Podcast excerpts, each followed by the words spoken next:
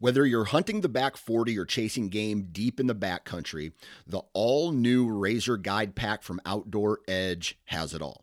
Coming in at only 12 ounces and in a premium wax canvas roll pack for compact storage and travel, the Razor Guide Pack is 7 blades in total, including a 5-inch replaceable blade folding knife, a 3-inch replaceable blade caping knife, and the flip and zip saw for wood or bone. For more information, visit OutdoorEdge.com.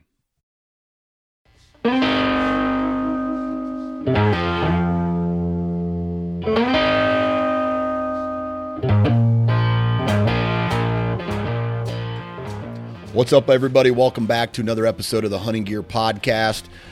It is Friday. I know when you're listening to this, it's going to be a Friday. I don't even know the date. Let me check real quick. It's going to be the 24th, Friday, March 24th. Every single person except my wife has had the flu this week, and we've all been barfing and pooping and doing just like rough. It's been rough the past week, and everybody's been sick, and we're coming out of it now, and so that's a good thing, right? And finally, today is actually the 23rd. You're listening to this on the 24th, and so. I had a guy bail on me today because I had to bail on him yesterday because I had the flu.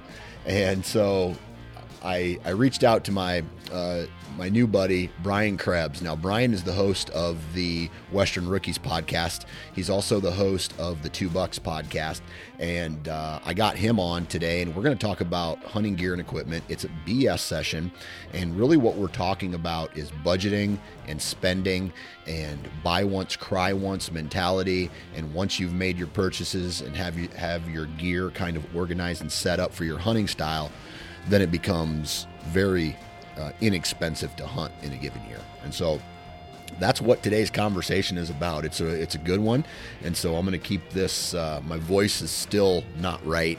And so before it burns out, I'm going to go ahead and do the commercials and then just get right into today's episode. I know you guys are going to enjoy it. Let's see here. Where are we at? Okay.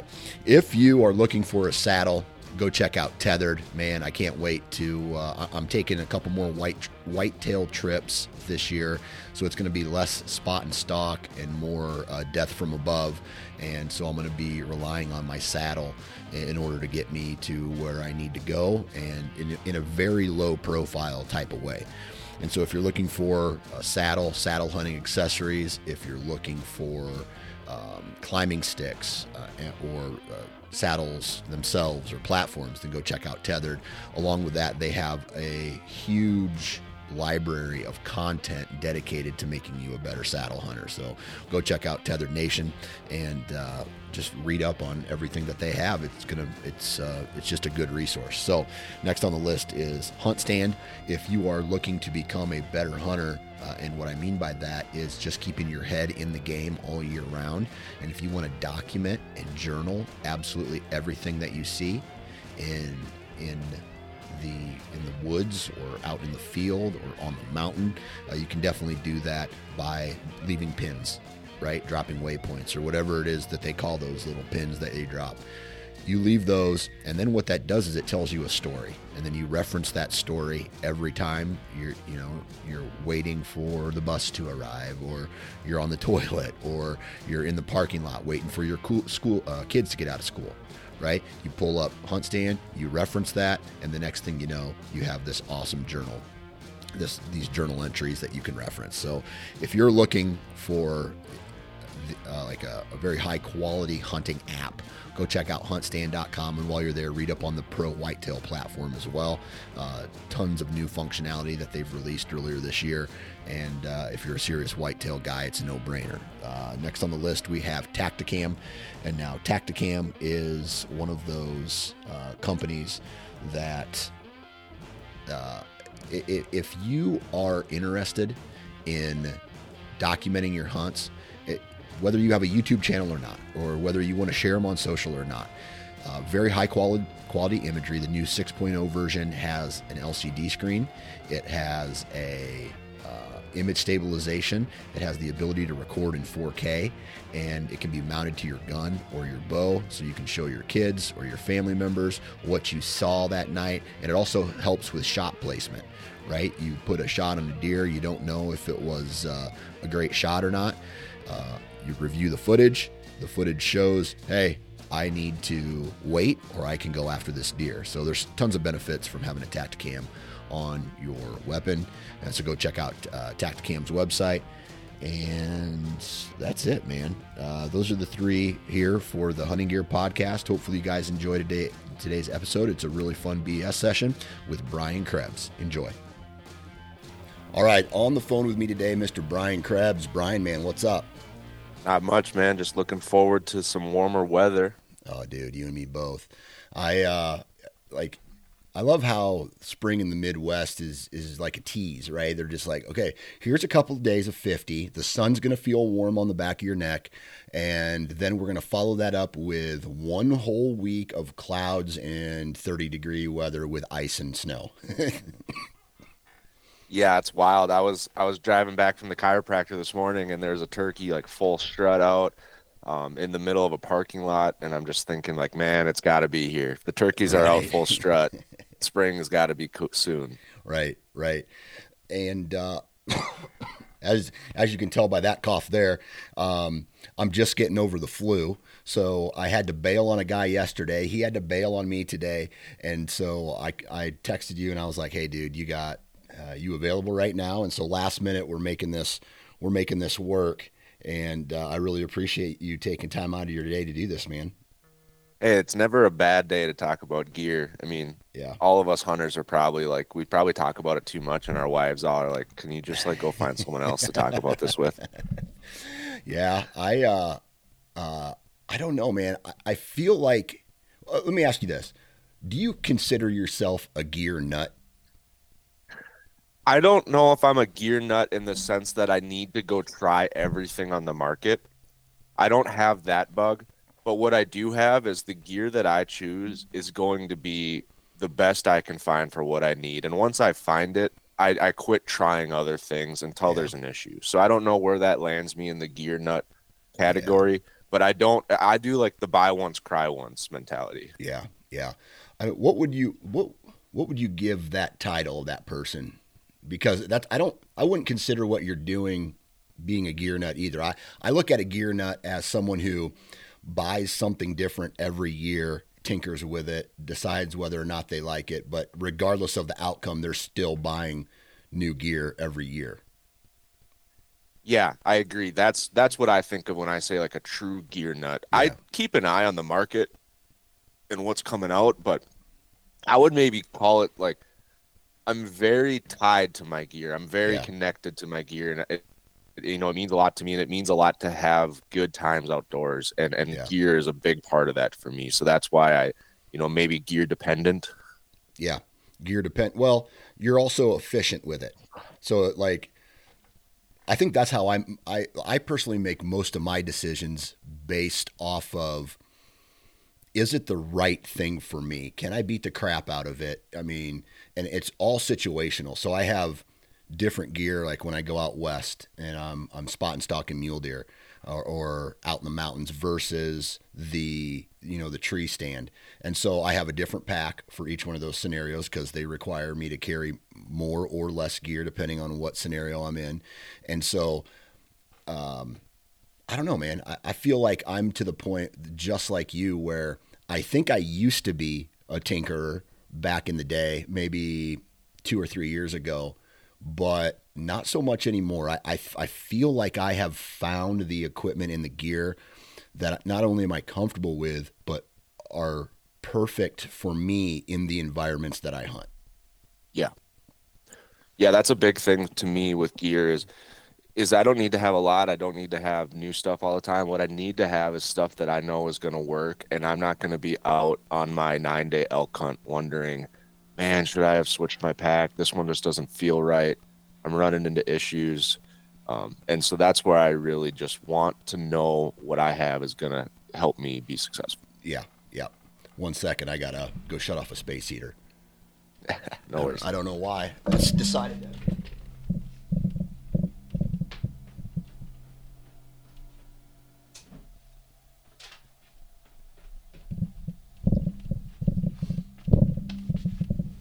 I love when things like that happen. I have this dumbass space heater in my office, and it breaks like 2 months ago, and all of a sudden, just right now, it decides to kick back on. It blows my mind.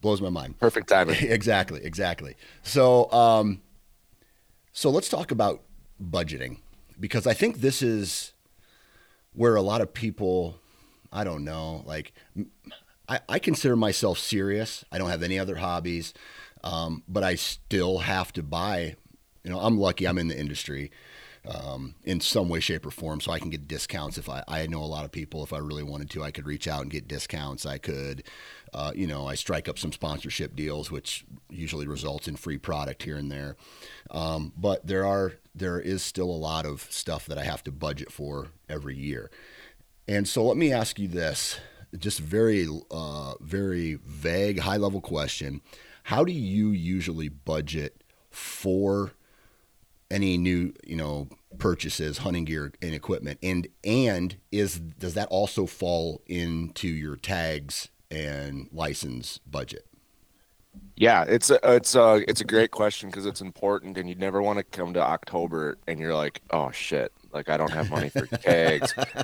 And so I was not great at it for, my early single years out of college. I was making money. I didn't have a girlfriend or a wife. And so I was just like, my finances were like, hey, I got money, I'll spend money. Oh, yeah. Things are tight, I quit. I was just kind of like, go with the flow. Yeah. And my fiance at the time, well, now my wife, she did not operate that way. She was very structured, and that gave her like a lot of anxiety. Yeah. And so I started getting better. She really helped me get better. And so now I just have a sinking fund. Every paycheck, $185 goes in the hunting fund. Yeah. So you do that. That's about $370 a month. You're just shy of you're getting about $4,500 a year, right, into the sinking fund. Yeah. And that's intended to cover points, tags, and then gear, right, yeah, and some trips. And so what really throws a wrench and stuff is taxidermy, right? When you happen to shoot a big bull that you want to shoulder mount, now you gotta. That starts like a different process, but.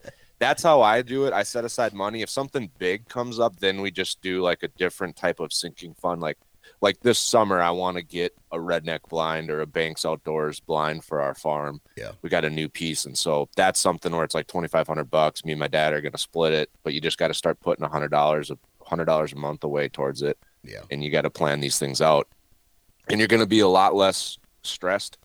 Your partner in life is going to be a lot less stressed when you have a plan like this. So it's gone way better. Yeah, man, that's here. I'm going to be full disclosure, brutally blunt.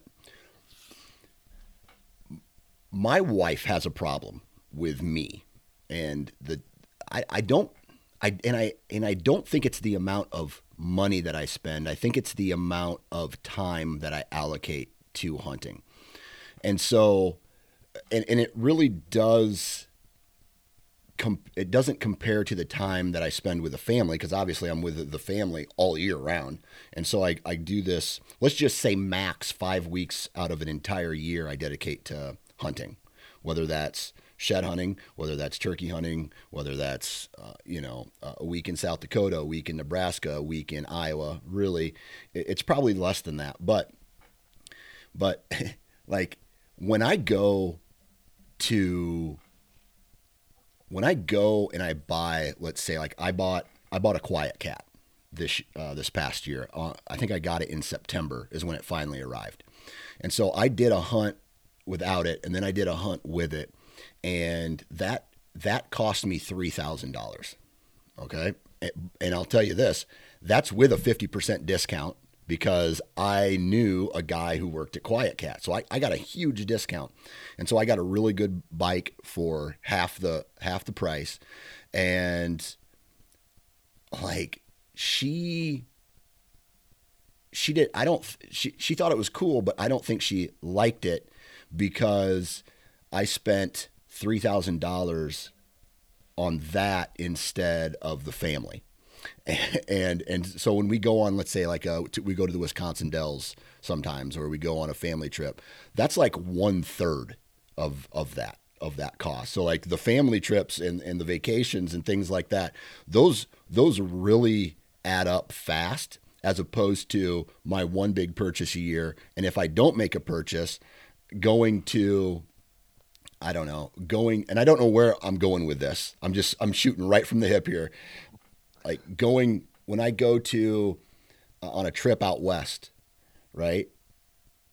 I already have everything I need for the most part. You know, this year was an exception with that Quiet Cat, but man, I sleep in the back of my truck. I eat food out of a cooler. I really don't eat, you know, I don't go out to eat. Everything I bring is with me. And so it's way cheaper than going on these vacations. Yet I think more of it has to do with time than it does with, you're going on 3 trips. Well, my 3 trips equal 1 of our family trips, or one of, and I said this to her the other day.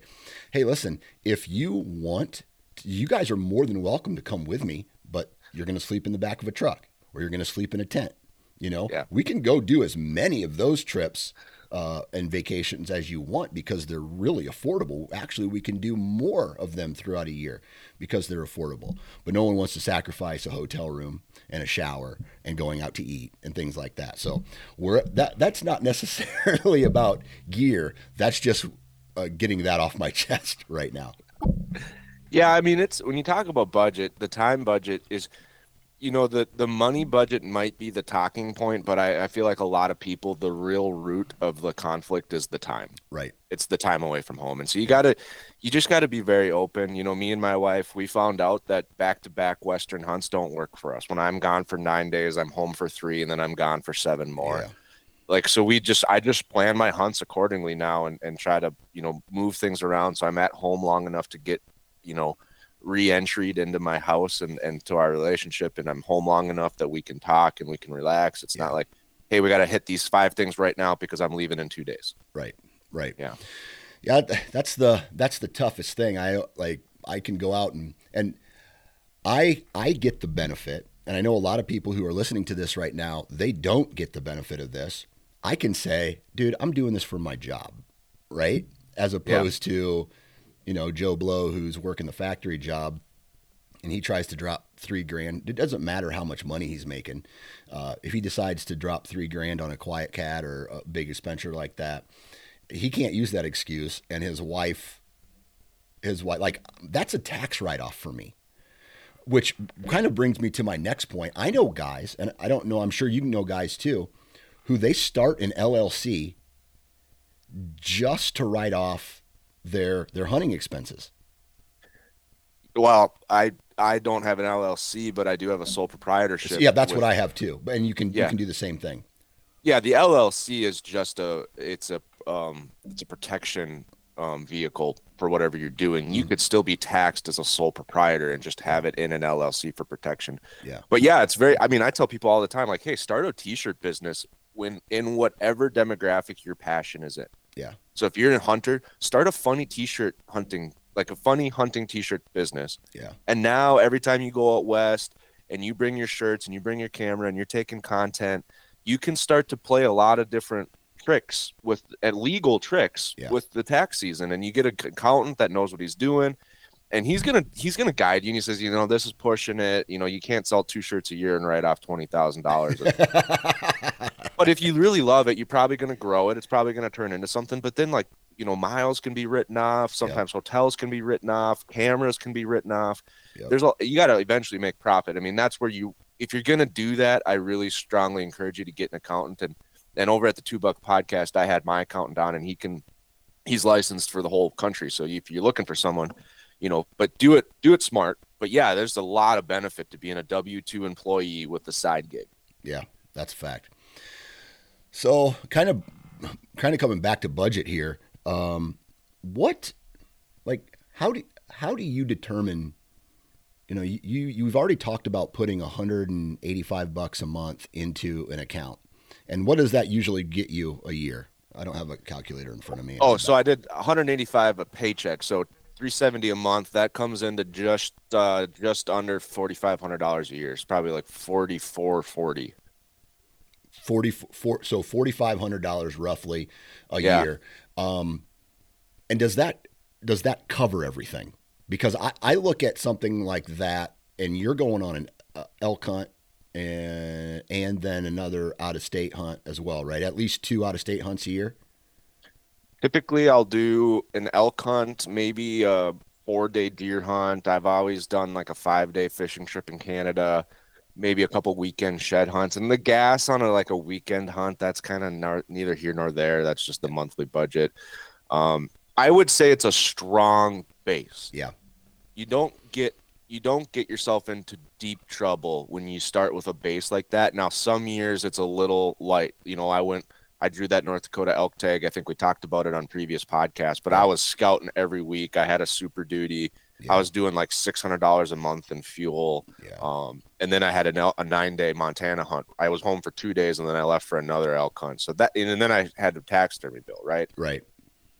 So like it, sometimes it's not enough, but it's a good base. I would strongly encourage you to start with what you can, right? If that's $50 a paycheck, if that's skipping beers with your buddies at the bar, invite them over, buy a 24 pack and invite them to the garage. You'll have more fun. It'll be way cheaper. Throw that $50 in. At least you're starting somewhere, and you'll start to know if it's got to go up or down. Yeah. Yeah.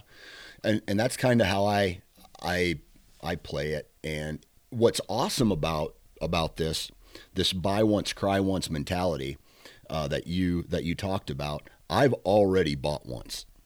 And so most of my budget then for the year actually goes into transportation of getting me to and from hunts, and the food and the tags. So really, so gas, food, and tags. And so now that I have almost everything that I need, you know, I got this Quiet Cat, which really opened up things for me this year. My only expenses are going to be food, gas, and tags. And so last year, man, I want to say I went on, and this does include hotels during the rut in Iowa, where I got a hotel during the days that it rained. And so all my Western trips, I did 1 day of hotels in a 2-week period, like a combined 2-week period. And so I went on 3 week-long trips throughout the entire year this year. And it was under $3,000 for all of that. And so I look at something like that, I go, 3 trips for under $3,000. That's amazing to me, as opposed to having to go, you know, if I had to go buy a full Sitka setup, or if I had to go, what's another, like if I bought a brand new bow or a brand new rifle or something like that on top of that, then it starts to escalate a little bit more. But the best part about this is once you have everything you need, that's when you can start. And you've refined your gear. Not only have I buyed once, cried once, but I've also refined that gear to the point where now I have everything I need, and my budget is just wide open on tags and travel. Yeah, I'm the same way. I mean, I bought a rifle 2 years ago, and that was the last significant hunting gear purchase. And up until then, I was borrowing rifles because our family just had enough. Yeah. Like I run Kenetrek boots. I haven't bought new boots in 5 years. I haven't had blisters in 5 years. I have a Mystery Ranch pack. I kept my old pack that time just because my wife would need one eventually. But, you know, these are investments in gear. It's lifetime stuff. You know, I'm running Sitka, and I do have to send in a jacket right now because it's 6 years old and it has one tiny rip this season shed hunting. Yeah. And so it's like I'll send that in. It'll get fixed under warranty. But I haven't bought hunting clothes. And so I'm at that same point. I'm in a maintenance phase already with gear. Now there's big stuff coming, right? We're going to buy a tractor, and eventually we're going to have a 4-wheeler. That's completely different. Like that's a whole different budget. Yeah. But I'm at the point now where I basically can round out what I need every year, the ebbs and flows with like birthday and Christmases. Yeah. Like my whole family hunts on both sides, right? And so I can put a Sitka hoodie on the list. I could put a trail cam on the list. A lot of the things that really adds up, you start talking about like trail camera hardware, these brackets and mounts, the the Hoodag drippers, like all this stuff that's like only $30. All of a sudden, you got like $300 a year in that stuff, and those are great Christmas gifts because it's $30 a piece. Right. So yeah, I through the years I've found tips and tricks to really cut down on spending. And I don't know if you want to get into that here or not, but there's some ways where you can really save some significant dollars on hunting gear. Let's do that. But remind me, because I got something else that the transition into yours is going to be easier than what I want to talk about. So let's talk about it. How do you save money? So right off the bat, one of the easiest ways to save money is you go on. I've went on Amazon and you can get an air mattress that's custom fit to your truck bed. So if you got a crew cab, almost everyone's got crew cabs these days. Yeah, you can get this air mattress where there's a base section that fills up the footwell area of your back seat, and that comes up, and then it's flat. So it's basically like a twin size bed. It's going to be more comfortable than a cot. Mm-hmm. You have heat and air conditioning, depending on what season it is with your pickup. You just auto start it or start it, run it for 15 minutes. Yep. And so I do that anytime I'm hunting alone, no matter the weather conditions. I've done it down to 15 below. I've done it up to 85 at night. You just tailor your sleeping bag and your sleep system to the weather. But you can do it 15 below without running the heater if you have a good bag. Yeah. Maybe one blanket on top. So you got $70 into that air mattress. There's not a hotel anywhere anymore for $70. Mm-hmm. And so you're saving, that's like instant return on its money. You save two nights and you've got the whole thing paid for. Yeah. And so like you, every time I'm alone, I'm sleeping in my pickup. Yeah. Yeah. So that's a great one, just to save those hotel bills, because those significantly add up. And then a little known secret is if you're a firearm safety instructor, you qualify for the IHEA, International Hunter Education Association. And they have a program called Expert Voice where there is a ton of discounts on there. There's all of the GSM brands are a part of it. Oh, nice. Not every product, but you're in the industry. You know, GSM has basically the one-stop shop for hunting. Aside from weapons, GSM's got it all. Yeah, they trail cams, blinds, everything. They're on there. They got some pretty good discounts. I mean, like 30% off Stealth Cam, 40% off Hawk. They have Vortex. Vortex is on the Expert Voice program, 40% off on optics. And so you gotta go through a little bit of work on this one. It's free to become a firearm safety instructor in most states, but you gotta actually go out and help kids and get back to your community. But by doing so, you can get some heck of a good deals on some of this stuff. And then everyone I think now actually knows about Camo Fire.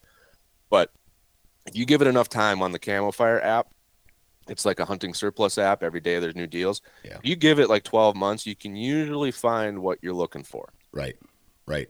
Hey, same thing with there's other websites out there. Huntinggeardeals.com. Hunting Gear Deals, I believe it is. Huntinggeardeals.com.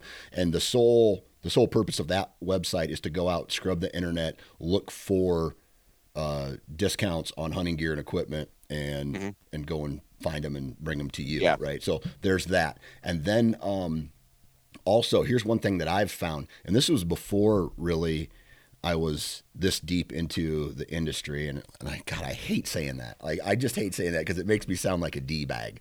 And so, but call the company up, ask them questions about the product, and then ask them over the phone, hey, do you happen to have any discounts, available right now?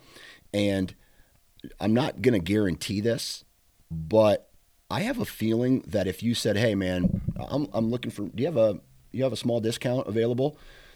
I bet you a lot of companies would go, you know what? I think we do have a discount available for you. And it may be 5%, it may be 10%, but that's still better than, paying full retail price for it.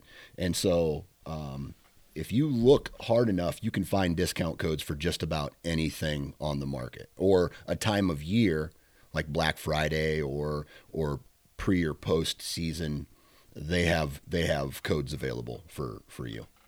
Yeah. Yeah. And then I would just say, make a list, prioritize it, and just check one off at a time.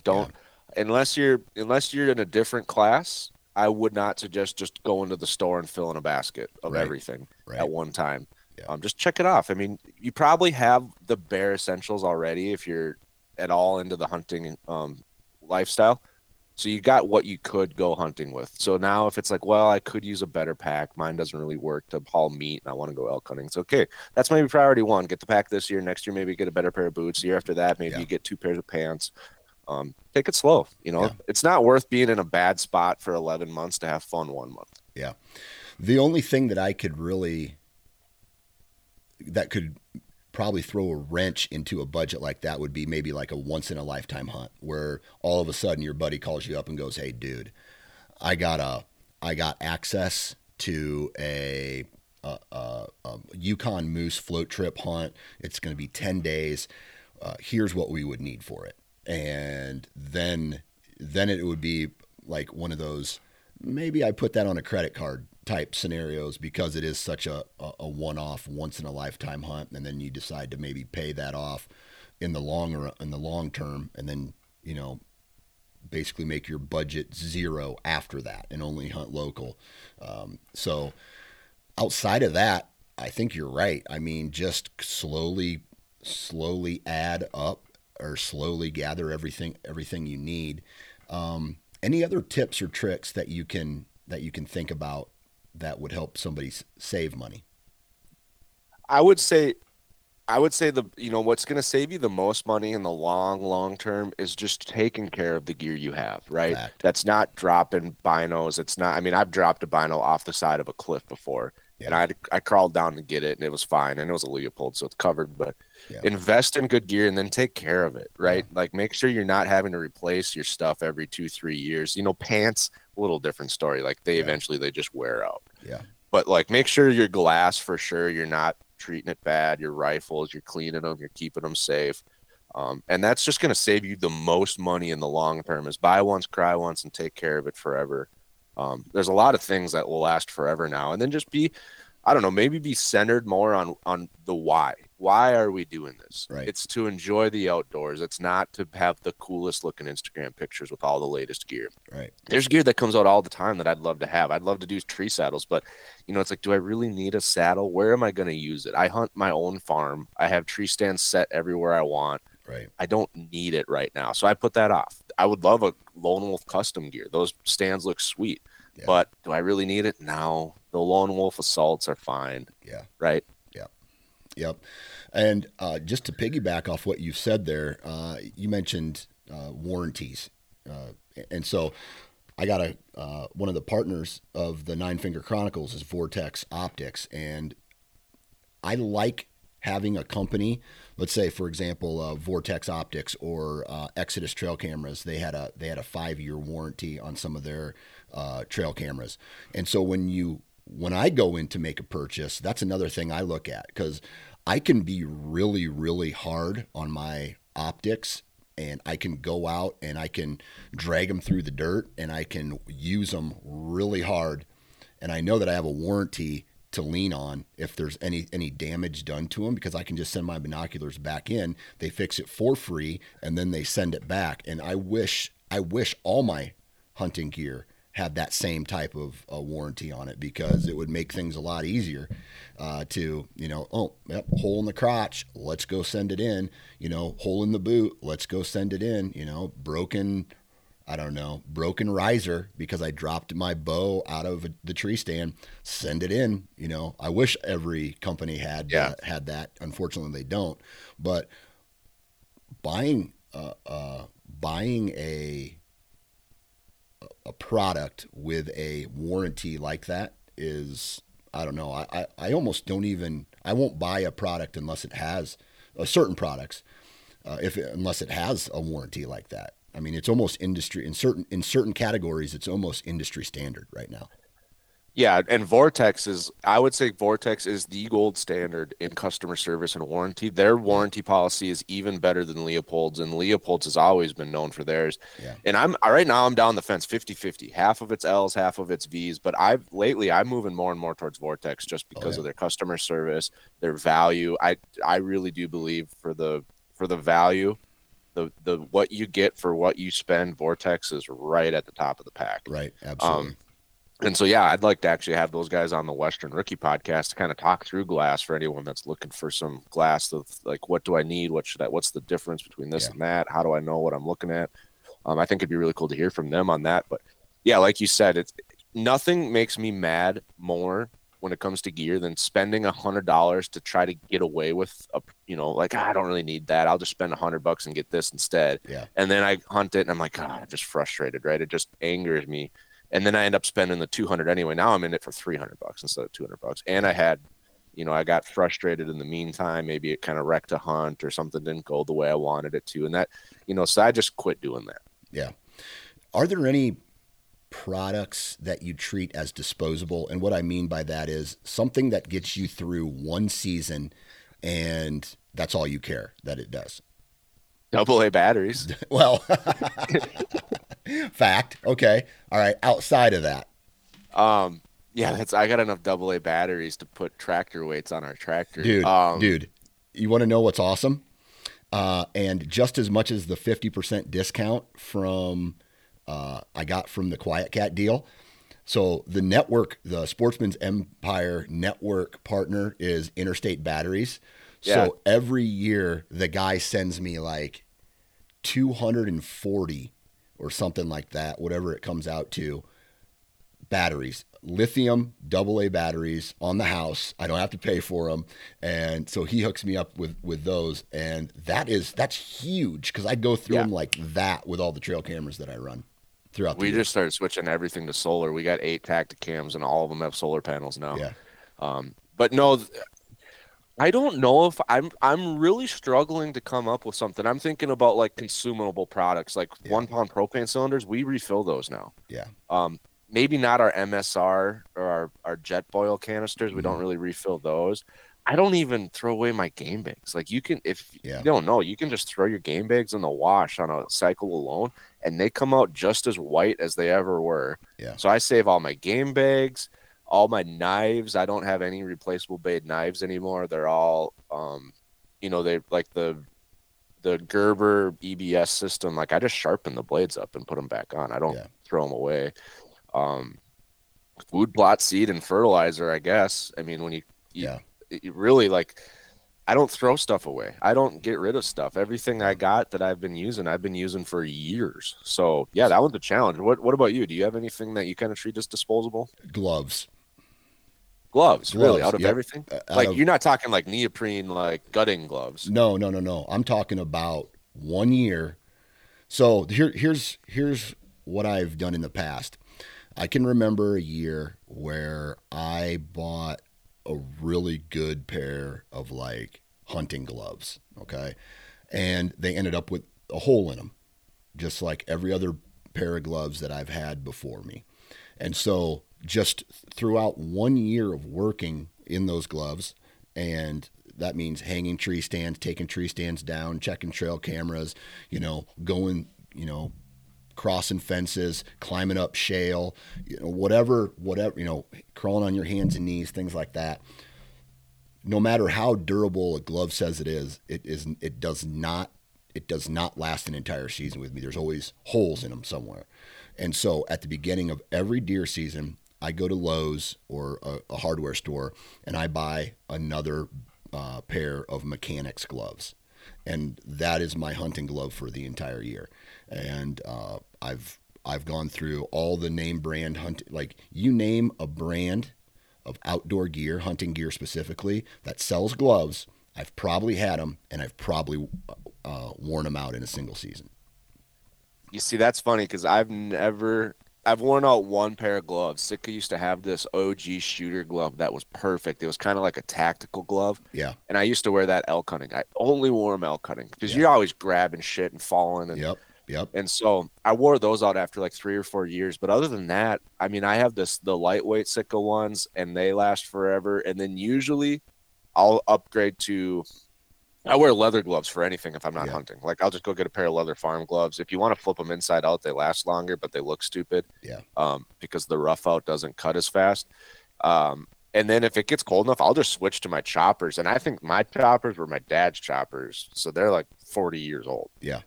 And so I can't remember the last time I've bought gloves. And I've got so many of those thin Sitka ones now because I get them like every Christmas in a stocking or something. Yeah. And I've never even worn a pair out, but they work great up until like October because if your hands get a little chill, you put them in your muff or your jacket. Yeah.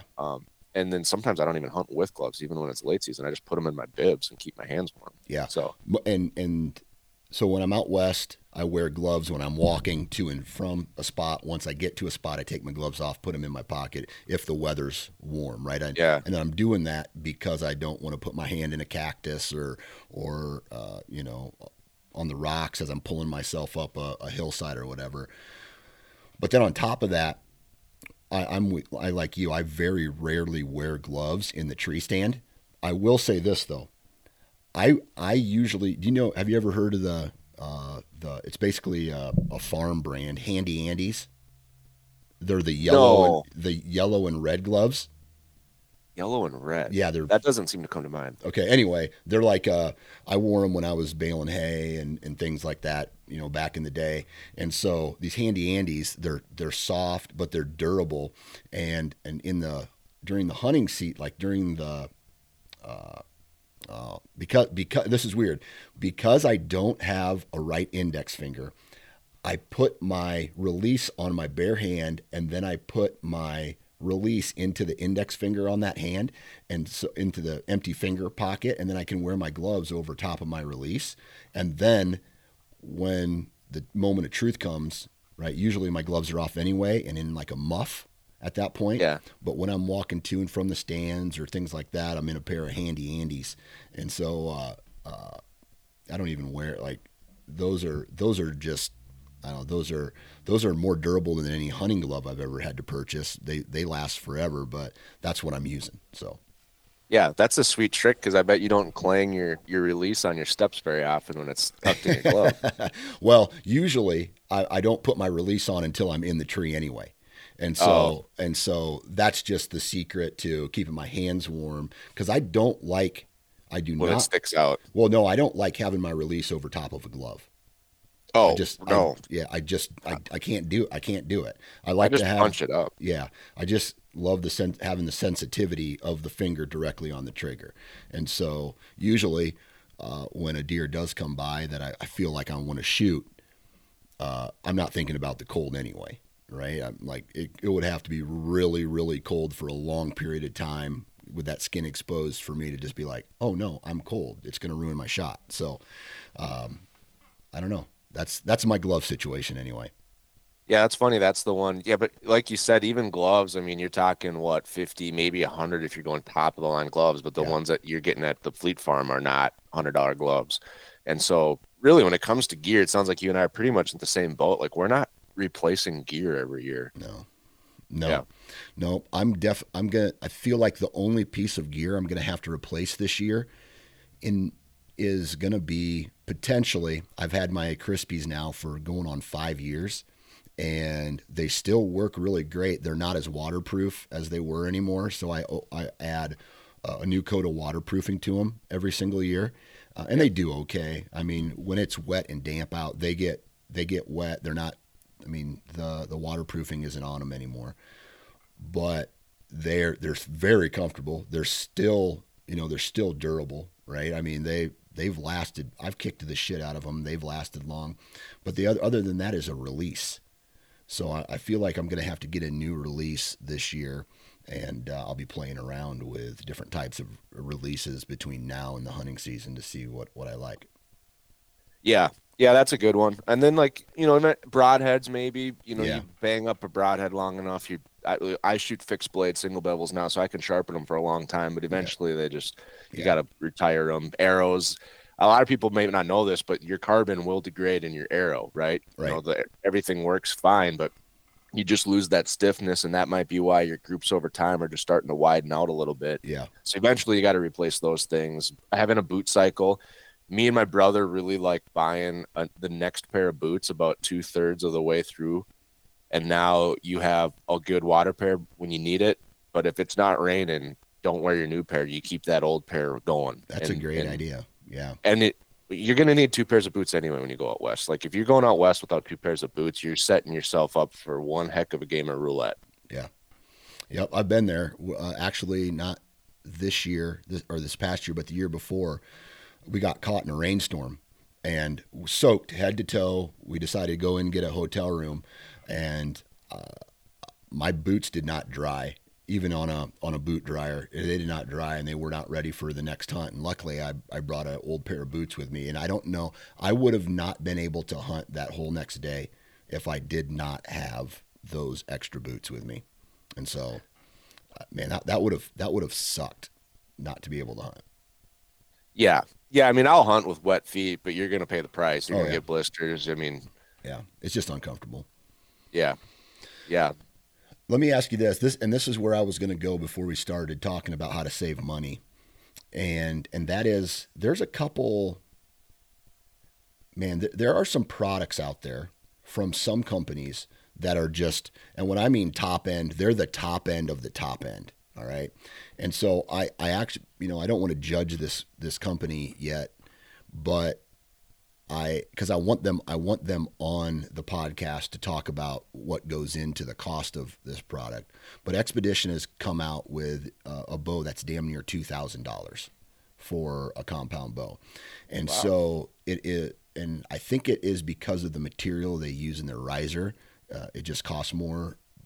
And there's some benefits to it, but what are your thoughts on products like that? Like, I mean, do you ever see yourself buying a $2,000 bow, and what would that bow have to do in order for you to justify spending that? Ooh, on a bow, I would really have to see the tech, because I think everyone is kind of aware that the technology of compound bows is really at a wall right now. Like, there's not a lot they can do anymore besides fine-tuning it. But, man, I would love to see, for that kind of money, I'm talking, like, I'd wanted to have, like, 100 feet per second jump in speed without sacrificing, like, shootability, right? It's like, because you know, if you read the Ed Ashby studies, like, there's guys with 50-pound recurves killing water buffalo every shot. Like, it's arrow construction. Like, so my bow can kill anything in North America if I put the arrow in the right spot with the right product. Right. So do I need that? No. Do I want good quality gear in other aspects? Sure, right? I mean, yeah, there's definitely the cry once, buy once policy applies to gear like that. And then I like being at the top end of gear. I might take a long time to get it, right? Like it took me 5 years to fill out my Sitka needs, right? The system. Yeah. But you know, now I have that incinerator set for late season hunts, and I haven't been cold since I bought it. Yeah. You know, so yeah, there's some things that you talk about, like $1,500-$1,600 for a set of clothes, jacket and bibs. It's kind of on par with a $2,000 bow. Yeah. Unfortunately, the rest of the bows aren't far behind them anymore either. So yeah. You know? I don't know, man. I just I look at some of this and I go, you'd have to be, and it almost makes me want to do this. And this is here's a thought that I had this year. And if you're listening to me, I would like the listeners' help on this. Go to the Nine Finger Chronicles Instagram page. Send me a DM. I want to find the cheapest compound bow that's currently available that, and there's some stipulations here. It would have to have a 30-inch draw, and it would have to have 70-pound draw weight. Outside of that, I would really love to shoot the cheapest compound bow on the market this upcoming year, maybe. I'd think about it. And just see how, like, what my confidence level is after shooting it a whole bunch of times compared to some of these other flagship bows and these really popular manufacturers of this. And if it is so night and day that, in fact, I wouldn't feel confident shooting a deer with it. Does that make sense? Oh, yeah. I mean, just what comes to mind is the Mission craze. Those Mission bows, like entry level, they have like 18 to 30 inch draw adjustability and 15 to 70 pound weight adjustability. My nephews shoot them because my brother bought them when they're growing, and it's like I can buy this one bow. And like people, I had an ex-girlfriend a long time ago was shooting one at 40 pounds at 24 inch draw, and she spot and stocked 154 inch whitetail on our farm to 6 yards. He was wounded, and double lunged him, complete pass through. So it's like what you're saying, like. I think what you're getting at is like, is the very entry level bow good enough to do what I need to do? Right. And right. It probably just isn't the same feel. But like with the Expedition archery bow, $2,000, like that isn't that much different than the Matthews and the Hoyt flagships. They're at $1,800 for their carbon bows. Yeah. Yeah. Great point. Yeah. I just can't, I don't know, man. It's for some reason, I can't get behind a full carbon bow right now.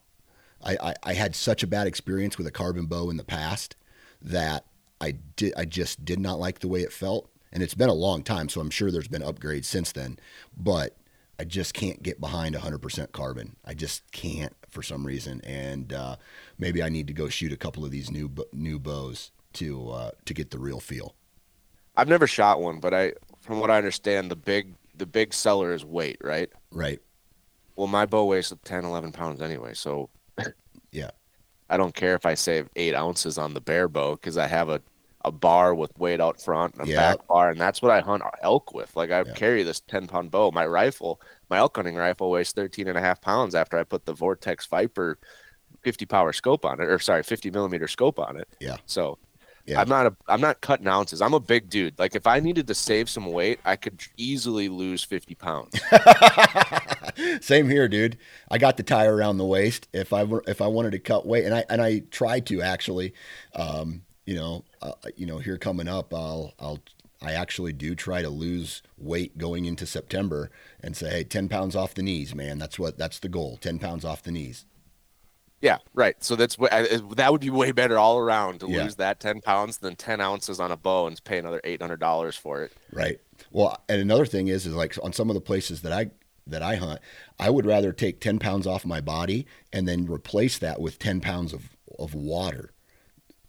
So I wouldn't have to go find water, or I wouldn't have to, I don't know, go take care of that whole thing every single day. But other than that, when it comes to, budgeting or ways to save, where else is there anything else that we could talk about? Well, one thing that I do, and this is going to be personal preference, but I live in a big enough city, so they have BioLife Plasma donation. And so right now they're paying $140 a week. It's about an hour a time, mm-hmm. 2 times a week. So it's doing 2 hours a week. It's coming out to just about $70 an hour to go donate plasma. And if you do that for a month, I mean, you're talking $560 a month in extra cash. And so for someone like you, Dan, or somebody else that just, they got the bug, hook, line, and sinker. They want to do as much as possible, get all this different stuff in every year. And they're coming up to that pain point in the relationship of like budget, money, we got to save. That's one way where you can get some extra money on the side without very much time. And all of a sudden, 4 months, you could have the Expedition bow or a Redneck Blind. You do it 1 month, you could have a new pair of boots or a new pack. Yeah. And you said how much is it? $180 a week? Right now it's $140 a week. So you're doing 40 times 52. So that comes out to $7,000 a year for 1 hour of your day. Twice a week. Twice. So 2 hours a week. Oh, 2 hours. Oh, so it's twice a week. Okay. Twice a week, 2 hours a week. But still $7,000 a year for 2 hours a week. Yeah. And so that's one really cool way to get some gear, add some trail cameras and not have to hit your family budget is hard. Yeah, that's a no-brainer, and you're doing something good for mankind in a way. I think there's a lot of, they say you're saving lives. I think it's a lot of corporate pharmaceutical dollars getting made off. Yeah, so it's not as noble as donating blood, but you're still helping in a way. Well, one day what's going to happen is you're going to be walking out somewhere and you're going to see an exact replica of yourself. They're using your blood and plasma to clone humans, and then it just turns into a science fiction novel from there. Hey, I'd love to have a replica of myself. I'd make him work all day, and then I'd go have fun. That would be sweet, wouldn't it? To own a slave of yourself. That's a whole nother topic. Yeah, we'll have to cover that on just how cool would it be to have another version of your, like if I had another version of me that would be like, okay, you sit up on this ridge, you stay with your eyes on this, and then I'm going to move into position to try to kill this mule deer. And you just kind of tell me which way he's going to go. Or, you I'll look back up at you with my binos, and you're going to give me signs. And God, cloning humans, that would be sweet in a kind of a way. Or hey, you're going to film this, yeah, help me pack this out, you know, cook for me. I just got back to camp. Yeah. Yeah, that would be sweet, man. That would be sweet. Well, I'll tell you what, I really appreciate you taking time out of your day to hop on and chat today, man. Thank you very much. And, man, hopefully you don't spend too much money this season. Yeah, no, we won't, because we're going to be buying or building a house later this year. My wife is finishing up her residency, and so she'll be getting a full-time job, and then we got some big things to tackle. So yeah, it's going to be an efficient year, I'll say that. Well, good luck with that, my friend. Thank you. All right. Take care, man. Yep.